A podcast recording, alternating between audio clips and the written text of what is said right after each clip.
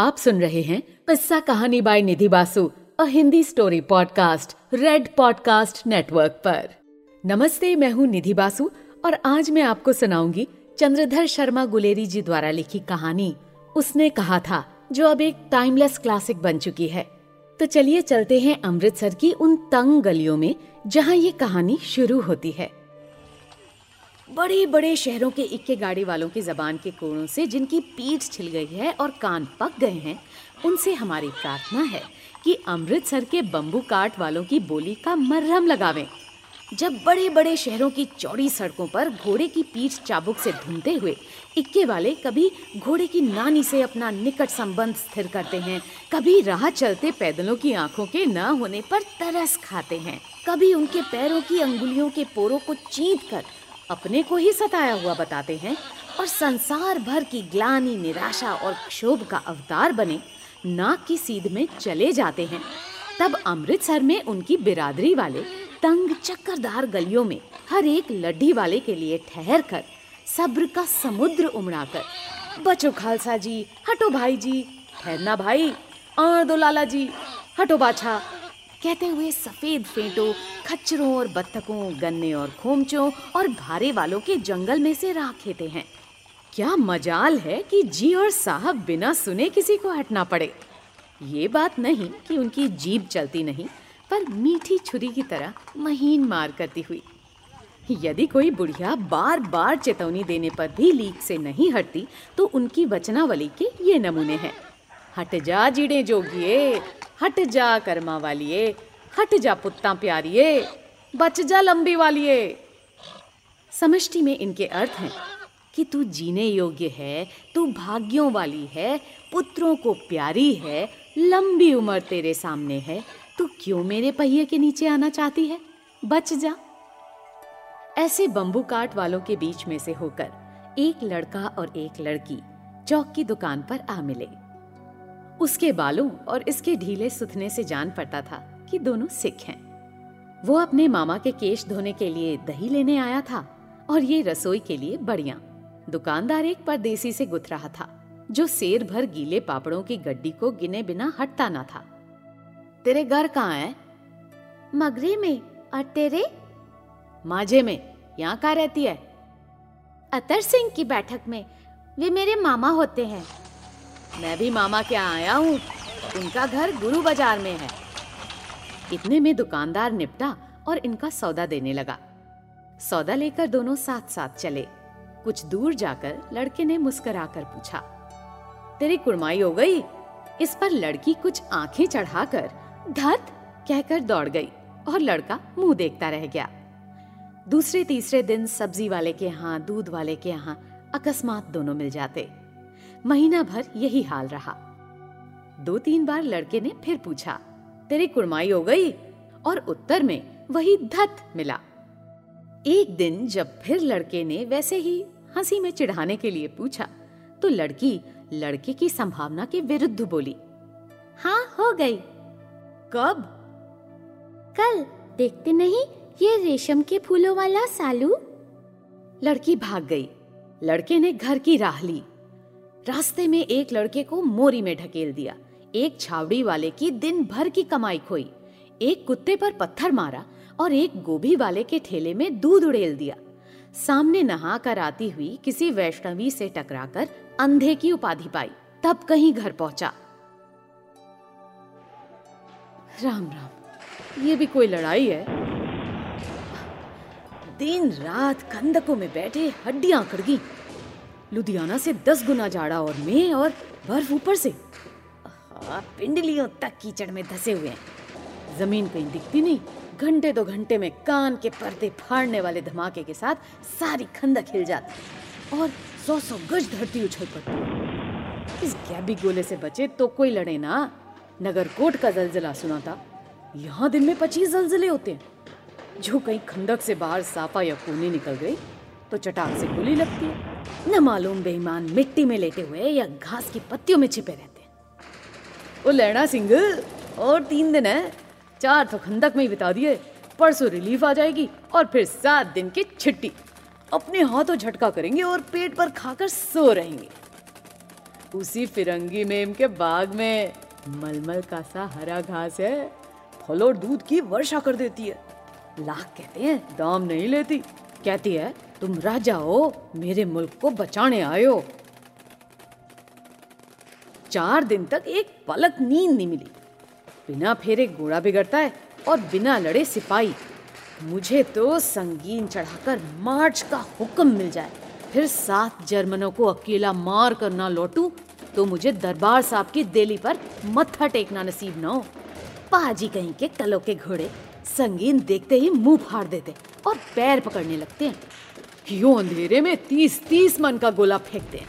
उस दिन धावा किया था, चार मील तक एक जर्मन नहीं छोटा था। पीछे जनरल ने हट जाने का कमान दिया, नहीं तो नहीं तो सीधे बर्लिन पहुंच जाते। क्यों?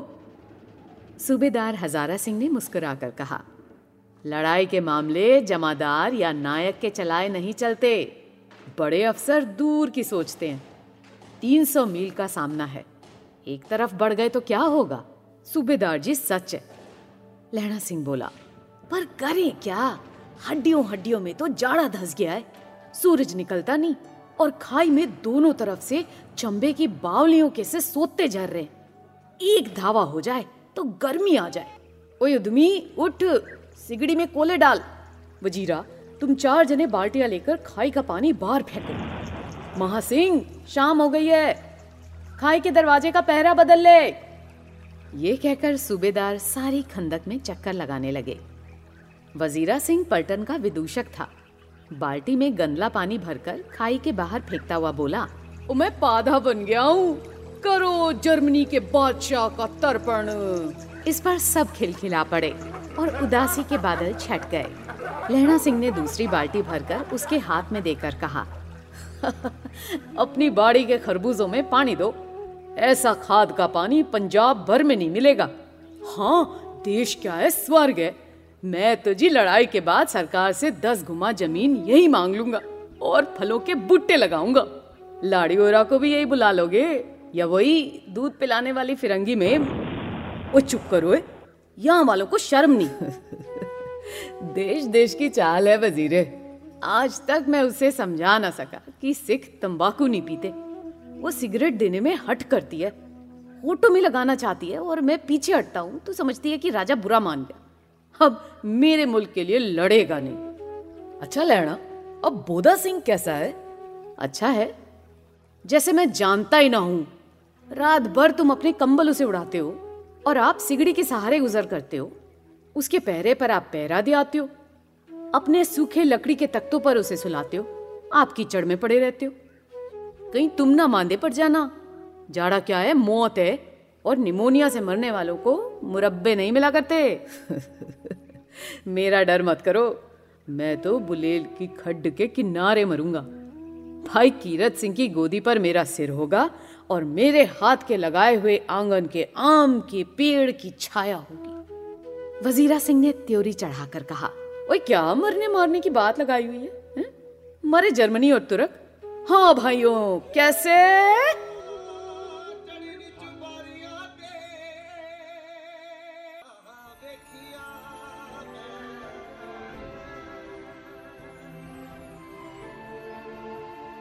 आप सुन रहे हैं चंद्रधर शर्मा गुलेरी द्वारा लिखी कहानी उसने कहा था। कौन जानता था कि दाढ़ियों वाले घर बारी सिख ऐसे लुच्चों का गीत गाएंगे, पर सारी खंदक इस गीत से गूंज उठी और सिपाही फिर ताजे हो गए, मानो चार दिन से सोते और मौज ही करते आ रहे हों। दोपहर रात गई है, अंधेरा है, सन्नाटा छाया हुआ है। बोधा सिंह खाली बिस्किटों के तीन टिनों पर अपने दोनों कंबल बिछाकर और लहणा सिंह के दो कंबल और एक बरान कोट ओढ़कर सो रहा है। लहणा सिंह पहरे पर खड़ा हुआ है। एक आंख खाई के मुंह पर है और एक बोधा सिंह के दुबले शरीर पर। बोधा सिंह कराहा, क्यों बोधा भाई, क्या है? पानी पिला दो। लहणा सिंह ने कटोरा उसके मुंह से लगाकर पूछा, कहो कैसे हो? पानी पीकर बोधा बोला, कपनी छूट रही है, रोम रोम में धार दौड़ रहे, द, दांत बज रहे हैं। अच्छा, मेरी जर्सी पहन लो, और धूम? मेरे पास सिगड़ी है और मुझे गर्मी लगती है, पसीना आ रहा है। ना, मैं नहीं पहनता। चार दिन से तुम मेरे लिए। हाँ, याद आई, मेरे पास दूसरी गर्म जर्सी है, आज सवेरे ही आई है। विलायत से बुन बुन कर भेज रही है मेमे, गुरु उनका भला करे। यूं कहकर लहना अपना कोट उतार कर जर्सी उतारने लगा। सच कहते हो? और नहीं झूठ। यूं कहकर ना ही करते बोधा को उसने जबरदस्ती जर्सी पहना दी और आप खाकी कोट और जीन का कुर्ता भर पहनकर पहरे पर आ खड़ा हुआ। मेम की जर्सी की कथा केवल कथा थी। आधा घंटा बीता, इतने में खाए के मुंह से आवाज आई, सूबेदार हजारा सिंह। कौन? लप्टन साहब। हुक्म हजूर, कहकर सूबेदार तनकर फौजी सलाम करके सामने हुआ। देखो, इसी दम धावा करना होगा। मील भर की दूरी पर पूरब के कोने में एक जर्मन खाई है, उसमें पचास से ज्यादा जर्मन नहीं है। इन पेड़ों के नीचे नीचे दो खेत काट कर रास्ता है, तीन चार घुमाव है, जहाँ मोड़ है वहाँ पंद्रह जवान खड़े कराया हूँ। तुम यहाँ दस आदमी छोड़कर सबको साथ ले उनसे जा मिलो। खंदक छीन कर वही जब तक दूसरा हुक्म ना मिले डटे रहो। हम यहाँ रहेगा। जो हुक्म। चुपचाप सब तैयार हो गए। बोधा भी कंबल उतार कर चलने लगा। तब लहना सिंह ने उसे रोका। लहना सिंह आगे हुआ तो बोधा के बाप सूबेदार ने उंगली से बोधा की ओर इशारा किया। लहना सिंह समझकर चुप हो गया। पीछे दस आदमी कौन रहे, इस पर बड़ी हुज्जत हुई। कोई रहना न चाहता था। समझा बुझाकर सूबेदार ने मार्च किया। लप्टन साहब लहना की सिगड़ी के पास मुंह फेर कर खड़े हो गए और जेब से सिगरेट निकालकर सुलगाने लगे। दस मिनट बाद उन्होंने लहना की ओर हाथ बढ़ाकर कहा, लो तुम भी पियो। आंख मारते मारते लहना सिंह सब समझ गया। मुंह का भाव छिपा कर बोला, लाओ साहब। हाथ आगे करते ही उसने सिगड़ी के उजाले में साहब का मुंह देखा, बाल देखे, तब उसका माथा ठनका। लप्टन साहब के पट्टियों वाले बाल एक ही दिन में कहाँ उड़ गए और उनकी जगह कैदियों से कटे बाल कहाँ से आ गए? लहना सिंह ने जांचना चाहा। लप्टन साहब पांच वर्ष से उसकी रेजिमेंट में थे। क्यों साहब, हम लोग हिंदुस्तान कब जाएंगे? लड़ाई खत्म होने पर। क्यों, क्या ये देश पसंद नहीं? नहीं साहब, शिकार के वे मजे यहाँ कहाँ। याद है, पार साल नकली लड़ाई के पीछे हम आप जगाधरी जिले में शिकार करने गए थे। हाँ हाँ, वहीं जब आप खोते पर सवार थे और आपका खानसामा अब्दुल्ला रास्ते के एक मंदिर में जल चढ़ाने को रह गया था। बेशक पाजी कहीं का। सामने से वो नील गाय निकली कि ऐसी बड़ी मैंने कभी ना देखी थी और आपकी एक गोली कंधे में लगी और पुट्ठे में निकली। ऐसे अफसर के साथ शिकार खेलने में मजा है। क्यों साहब, शिमले से तैयार होकर उस नील गाय का सिर आ गया था ना। आपने कहा था कि रेजिमेंट की मेस में लगाएंगे। हाँ, पर मैंने वो विलायत भेज दिया। ऐसे वड्डे वड्डे सींग, दो दो फुट के तो होंगे। हाँ लहना सिंह, दो फुट चार इंच के थे। तुमने सिगरेट नहीं पिया? पीता हूँ साहब, दिया सलाई लेकर आता हूँ, कहकर लहना सिंह खंदक में घुसा। अब उसे संदेह नहीं रहा था। उसने झटपट निश्चय कर लिया कि क्या करना चाहिए। अंधेरे में किसी सोने वाले से वो टकराया। कौन? जीरा सिंह। हाँ, क्यों लड़ा? क्या क्या मत आ गई? जरा तो आंख लगने दी होती। होश में आओ, कयामत आई है और लप्टन साहब की वर्दी पहन के आई है। क्या? लप्टन साहब या तो मारे गए हैं या कैद हो गए हैं। उनकी वर्दी पहनकर ये कोई जर्मन आया है। सूबेदार ने इसका मुंह नहीं देखा, मैंने देखा और बातें की हैं। सोहरा साफ उर्दू बोलता है पर किताबी उर्दू, और मुझे पीने को सिगरेट दिया है। तो अब अब मारे गए, ये धोखा है। सूबेदार हो रहा कीचड़ में चक्कर काटते फिरेंगे और यहाँ खाई पर धावा होगा। उठो, एक काम करो, पलटन के पैरों के निशान देखते देखते दौड़ जाओ, अभी बहुत दूर न गए होंगे। सूबेदार से कहो एकदम लौट आए। खंदक की बात झूठ है, चले जाओ, खंदक के पीछे से निकल जाओ, पत्ता तक ना खड़के, देर मत करो। हुकुम तो ये है कि यही ऐसी की तैसी हुकुम की। मेरा हुकुम जमादार लहण सिंह का, जो इस वक्त यहाँ का सबसे बड़ा अफसर है, उसका हुकुम है। मैं लेफ्टिनेंट साहब की खबर लेता हूँ। पर यहाँ तो तुम आठ है, आठ नहीं दस लाख, एक एक अकालिया सिख सवा लाख के बराबर होता है। चले जाओ। लौट कर खाई के मुहाने पर लहणा सिंह दीवार से चिपक गया। उसने देखा कि लप्टन साहब ने जेब से बेल के बराबर तीन गोले निकाले, तीनों को जगह जगह खंदक की दीवारों में घुसेड़ दिया और तीनों में से एक तार सा बांध दिया। तार के आगे सूत की एक गुत्थी थी जिसे सिगड़ी के पास रखा। बाहर की तरफ जाकर एक दिया सलाई जलाकर गुत्थी पर रखने। इतने में बिजली की तरह दोनों हाथों से उल्टी बंदूक को उठाकर लहणा सिंह ने साहब की कोहनी पर तान के मारा। धमाके के साथ साहब के हाथ से दिया सलाई गिर पड़ी। लहणा सिंह ने एक कुंदा साहब की गर्दन पर मारा और साहब ऑक माय गॉड कहते हुए चित हो गए। लहणा सिंह ने तीन गोले बीन कर खंदक के बाहर फेंके और साहब को घसीट कर सिगड़ी के पास लेटाया। जेबों की तलाशी ली, तीन चार लिफाफे और एक डायरी निकालकर उन्हें अपनी जेब के हवाले किया। साहब की मूर्छा हटी। लहणा सिंह हंसकर बोला, क्यों लप्टन साहब, मिजाज कैसा है? आज मैंने बहुत बातें सीखी। ये सीखा कि सिख सिगरेट पीते हैं, ये सीखा कि जगाधरी के जिले में नील गाय होती है और उनके दो फुट चार इंच के सींग होते हैं, ये सीखा कि मुसलमान खानसामा मूर्तियों पर जल चढ़ाते हैं और लप्टन साहब खोदते पर चढ़ते हैं। पर ये तो कहो, ऐसी साफ उर्दू कहाँ से सीखा है? हमारे लप्टन साहब तो बिना डैम के पांच लफ्ज भी नहीं बोला करते थे। लहणा ने पतलून की जेबों की तलाशी नहीं ली थी। साहब ने मानो जाड़े से बचने के लिए दोनों हाथ जेबों में डाले। लहणा सिंह कहता गया, चलाक तो बड़े हो, पर मांझे का लहणा इतने बरस लप्टन साहब के साथ रहा है। उसे चकमा देने के लिए चार आंखें चाहिए। तीन महीने हुए एक तुर्की मौलवी मेरे गांव आया था। औरतों को बच्चे होने की तावीज बांटता था और बच्चों को दवाई देता था। चौधरी के बड़ के नीचे मंजा बिछाकर हुक्का पीता रहता था और कहता था कि जर्मन वाले बड़े पंडित हैं, वेद पढ़ पढ़कर उनमें से विमान चलाने की विद्या जान गए।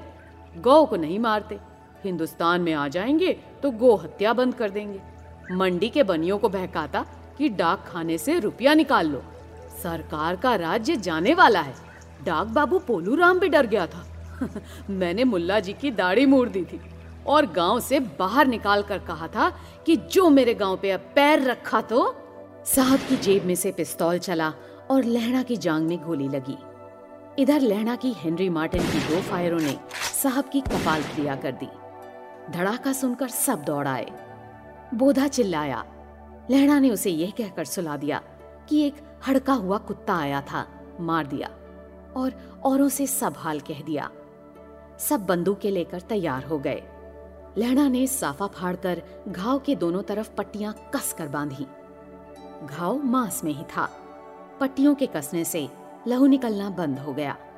इतने में सत्तर जर्मन चिल्लाकर खाई में घुस पड़े। सिखों की बंदूकों की बाढ़ ने पहले धावे को रोका, दूसरे को रोका, पर यहाँ थे आठ। लहणा सिंह तक तक कर मार रहा था। वो खड़ा था और और लेटे हुए थे, और वे सत्तर अपने मुर्दा भाइयों के शरीर पर चढ़कर जर्मन आगे घुसाते थे। थोड़े से मिनटों में वे अचानक आवाज आई, वाहे गुरु जी की फतेह, वाहे गुरु जी का खालसा, और धड़ाधड़ बंदूकों के फायर जर्मनों की पीठ पर पड़ने लगे। ऐन मौके पर जर्मन दो चक्की के पाटों के बीच में आ गए। पीछे से सूबेदार हजारा सिंह के जवान आग बरसाते थे और सामने लहणा सिंह के साथियों के संगीन चल रहे थे। पास आने पर पीछे वालों ने भी संगीन पिरोना शुरू कर दिया।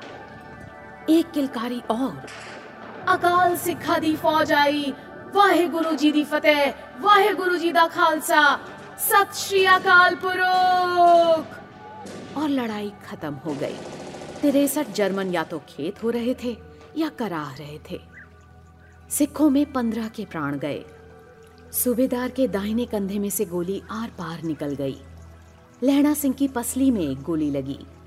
उसने घाव को खंदक की गीली मिट्टी से पूर लिया और बाकी का साफा कसकर कमरबंद की तरह लपेट लिया। किसी को खबर न हुई कि लहणा को दूसरा घाव, भारी घाव लगा है। लड़ाई के समय चांद निकल आया था, ऐसा चांद जिसके प्रकाश से संस्कृत कवियों का दिया हुआ क्षयी नाम सार्थक होता है। और हवा ऐसी चल रही थी जैसी वाणभट्ट की भाषा में दंत वीणोपदेशाचार्य कहलाती। वजीरा सिंह कह रहा था कि कैसे मन मन भर फ्रांस की भूमि मेरे बूटों से चिपक रही थी जब मैं दौड़ा दौड़ा सूबेदार के पीछे गया था। सूबेदार ने लहणा सिंह से सारा हाल सुना और कागजात पा वे उसकी तुरंत बुद्धि को सराह रहे थे और कह रहे थे कि तू ना होता तो आज सब मर जाते। इस लड़ाई की आवाज़ तीन मील दाहिनी ओर की खाई वालों ने सुन ली थी। उन्होंने पीछे टेलीफोन कर दिया था। वहां से झटपट दो डॉक्टर और दो बीमार ढोने की गाड़ियां चली जो कोई डेढ़ घंटे के अंदर अंदर आ पहुंची। फील्ड अस्पताल नजदीक था, सुबह होते होते वहां पहुंच जाएंगे, इसलिए मामूली पट्टी बांधकर एक गाड़ी में घायल लिटाए गए और दूसरी में लाशें रखी गईं। सूबेदार ने लहणा सिंह की जांग में पट्टी बंधवानी चाहिए, पर उसने यह कहकर टाल दिया कि थोड़ा घाव है, सवेरे देखा जाएगा। बोधा सिंह ज्वर में बर्रा रहा था, वह गाड़ी में लिटाया गया। लहणा को छोड़कर सूबेदार जाते नहीं थे। ये देख लहणा ने कहा, तुम्हें बोधा की कसम है और सूबेदारनी जी की सौगंध है जो इस गाड़ी में ना चले जाओ, और तुम मेरे लिए वहाँ पहुँचकर गाड़ी भेज देना, और जर्मन मुर्दों के लिए भी तो गाड़ियाँ आती होंगी। मेरा हाल बुरा नहीं है, देखते नहीं मैं खड़ा हूँ, वजीरा सिंह मेरे पास है ही। अच्छा, पर वो बोधा गाड़ी पे लेट गया, पाला आप भी चढ़ जाओ। सुनिए तो, सूबेदार नहीं होना को चिट्ठी लिखो तो मेरा मत्था टेकना लिख देना, और जब घर जाओ तो कह देना कि मुझसे उसने जो कहा था वो मैंने कर दिया। गाड़ियां चल पड़ी थीं। सूबेदार ने चढ़ते चढ़ते लहणा का हाथ पकड़कर कहा, तने मेरे और बोधा के प्राण बचाए हैं, लिखना कैसा, साथ ही घर चलेंगे। अपनी सूबेदारनी को तू ही कह देना उसने क्या कहा था। अब आप गाड़ी पर चढ़ जाओ, मैंने जो कहा वो लिख देना और कह भी देना। गाड़ी के जाते ही लहणा लेट गया।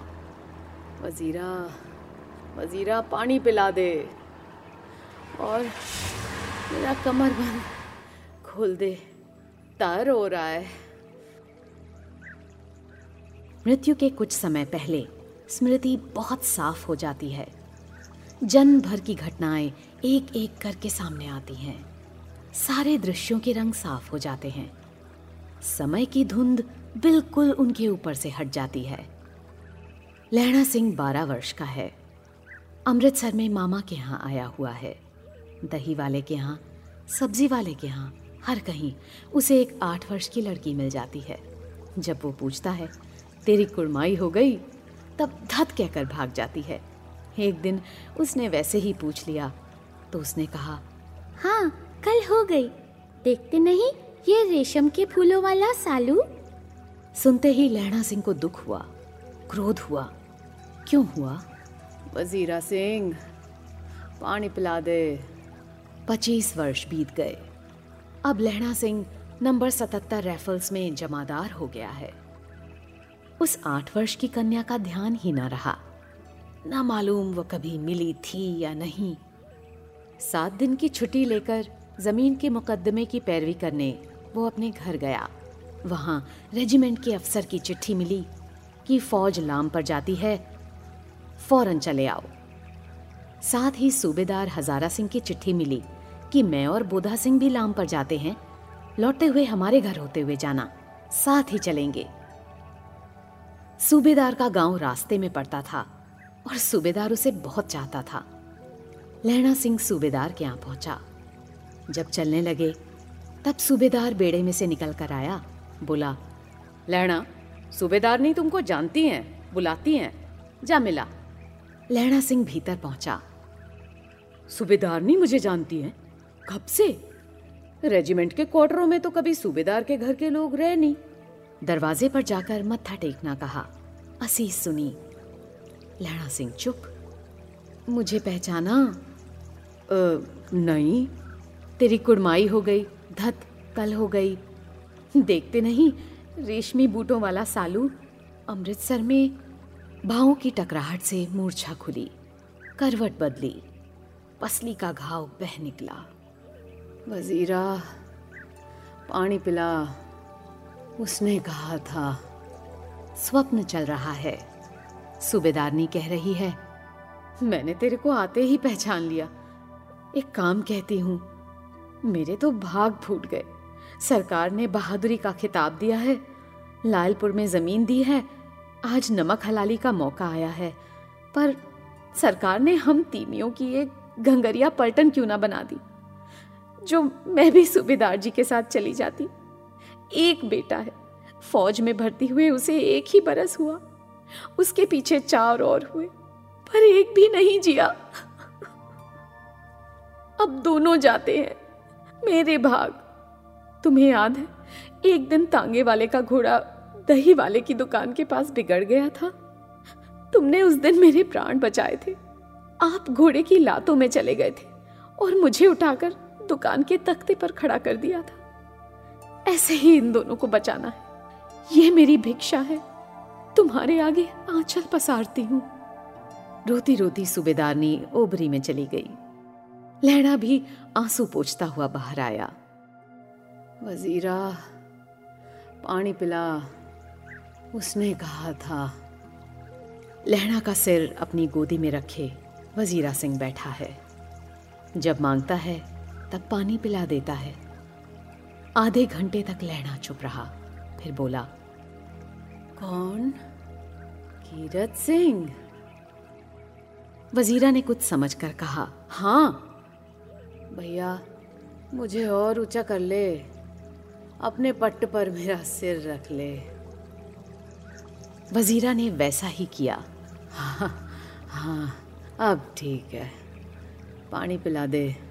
बस अब के हाड़ में ये आम खूब फलेगा।